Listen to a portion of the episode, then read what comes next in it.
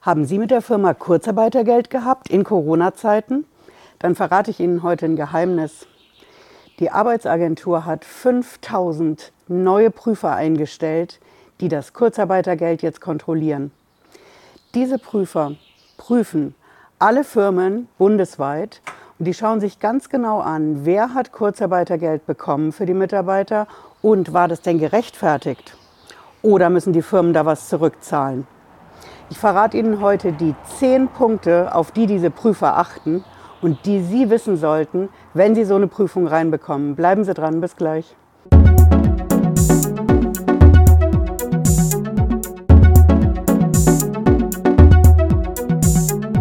Ich bin Patricia Lederer, ich bin Rechtsanwältin in der Frankfurter Steuerrechtskanzlei Lederer Law.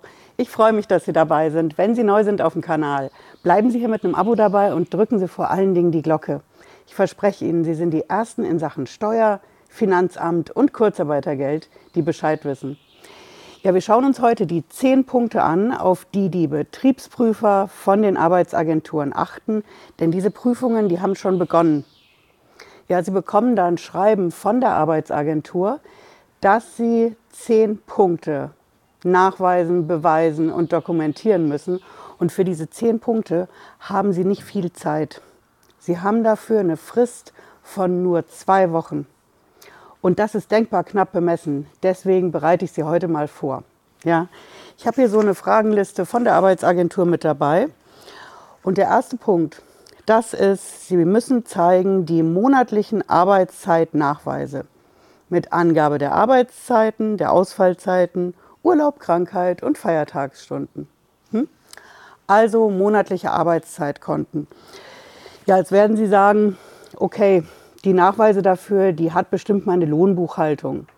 Der externes Büro, Lohnbüro, Steuerberater, die werden schon wissen, was das ist. Die sollen sich darum kümmern. Korrekt. Aber die müssen diesen ersten Punkt wissen, dass sie das zusammenstellen. Ja, das ist nicht nur ein Mausklick. Je mehr Mitarbeiter, umso mehr Aufwand. Hm? Der zweite Punkt, das sind alle Lohn- und Gehaltsabrechnungen. Ja, von den Mitarbeitern, die Kurzarbeitergeld bezogen haben. Und da ist ganz wichtig zu wissen, das müssen Sie auch zeigen für den Monat, bevor Sie das Kurzarbeitergeld zum ersten Mal gekriegt haben. Wissen Sie noch, der Shutdown, der allererste letztes Jahr, das war im März 2020. Wenn Sie also im März 2020 schon Kurzarbeitergeld für die Mitarbeiter hatten, müssen Sie die Lohn- und Gehaltsabrechnungen auch vom Februar davor vorzeigen können. Plus natürlich für den gesamten Zeitraum, in dem Sie Cook hatten. Der dritte Punkt ist, Sie brauchen das Lohnjournal. Ja, hier steht Monatslohnjournal vom Vormonat des ersten Monats mit Cook-Bezug. Bedeutet also wieder, wenn Sie zum ersten Mal März 2020 Cook bekommen haben, brauchen Sie für den Februar 2020 dieses Lohnjournal. Die Leute, die bei Ihnen die Löhne und die Gehälter machen, die wissen, was das ist. Aber die müssen natürlich auch wissen, dass sie das Lohnjournal für jeden Mitarbeiter ja, aufbereiten müssen, um das vorzeigen zu können. Ja. Der fünfte Punkt ist, sofern Arbeitszeitkonten bestehen, das Arbeitszeitkonto, den Arbeitszeitbestand, ja, den müssen Sie nachweisen können und zwar für die kompletten zwölf Monate vor Beginn der Kurzarbeit. Das ist ein Zeitraum. Wenn Sie also in meinem Beispiel ab März 2020 Kurzarbeit hatten in der Firma, dann müssen Sie zwölf Monate zurückgehen. Ja. Und das ist eben Februar 2020 und zwölf Monate zurück, also bis 2019 und da ab 1. März. Das müssen Sie alles griffbereit haben. Dann kommen wir zu Punkt 6. Sie brauchen alle Krankmeldungen in der Kurzarbeitszeit. Die müssen Sie alle vorzeigen können. Ne, das sind diese gelben Zettel, die Ausfertigung für den Arbeitgeber. Das ja, interessiert die Prüfer auch. Dann der siebte Punkt ist die Urlaubskonten und Urlaubslisten und Urlaubsübersichten. Auch wieder vom Vormonat des ersten Monats mit Cook-Bezug. Hm? Und alles, was an Resturlaub aus dem Jahr 2019 noch da war. Ja, Pandemie hat März 2020 angefangen bei uns. Also was die Mitarbeiter aus 19 noch an Resturlaub hatten, das muss auch alles parat sein. Jo, wir gehen weiter und haben den Punkt 8. Da brauchen Sie das Berechnungsprotokoll. Das ist die Kontrollliste von Soll- und Ist-Entgelt.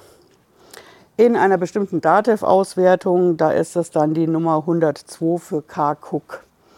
Ja, ich weiß, es ist Fachchinesisch, aber dieses Soll- und Ist-Entgelt, das ist einfach diese Tabelle, die Sie jeden Monat beim Cook-Antrag eingereicht haben.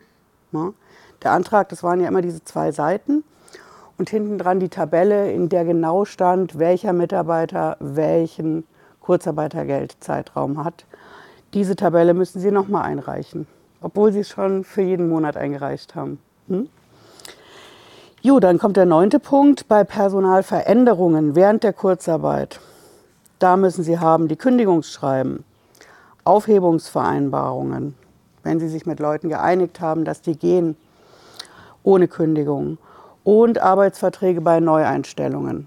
Also alles, was bei Ihnen an Mitarbeitern ja, neu hinzugekommen ist, wer neu in der Firma angefangen hat, wer gegangen ist in den Zeiträumen, wo sie Kurzarbeit hatten. Diese ganzen Dokumente müssen Sie auch parat haben. Jo, dann haben wir einen zehnten Punkt. Einverständniserklärungen der Cook-Bezieher. Bei mündlicher Vereinbarung muss man die Erklärung beifügen. Ja, das ist ja, als Sie Cook gestartet haben, entweder Sie haben eine Betriebsvereinbarung schriftlich oder wenn es damals mündlich war, dann müssen Sie es halt erklären, ab wann Sie im Betrieb die Kurzarbeit eingeführt haben, angeordnet haben. Ja. Ja, ich hoffe, Sie haben genau aufgepasst, denn Sie merken, ich habe mich verzählt. Ich habe nur neun Punkte gesagt. Hm? Der zehnte Punkt ist, ja, wie reichen Sie das Ganze ein? Wenn Sie jetzt denken, okay, die gesamte Gehaltsabrechnung, die ist ja sowieso rein digital. Wir machen mal ein ganz schickes PDF und mailen das an die Arbeitsagentur, an den Prüfer, die Prüferin. Weit gefehlt, Sie müssen das ausdrucken. Ausdrucken und im Original hinschicken. Auch nicht vorab faxen, sondern am besten gelocht auf einen der berühmten Frösche und dann ab in die Post. So läuft das ab. Ja, ich würde vorschlagen, Sie fangen schon mal an. Dann sind Sie vorbereitet, wenn Sie diese zwei Wochen Frist reinkriegen von der Arbeitsagentur. Und dann haben Sie auch keinen Stress, um diese Frist zu halten. Ja, wenn Sie wollen, hören Sie noch mal einen Podcast rein zur Sendung. Da sage ich das auch alles noch mal klitzeklein und Sie wissen genau, was zu tun ist.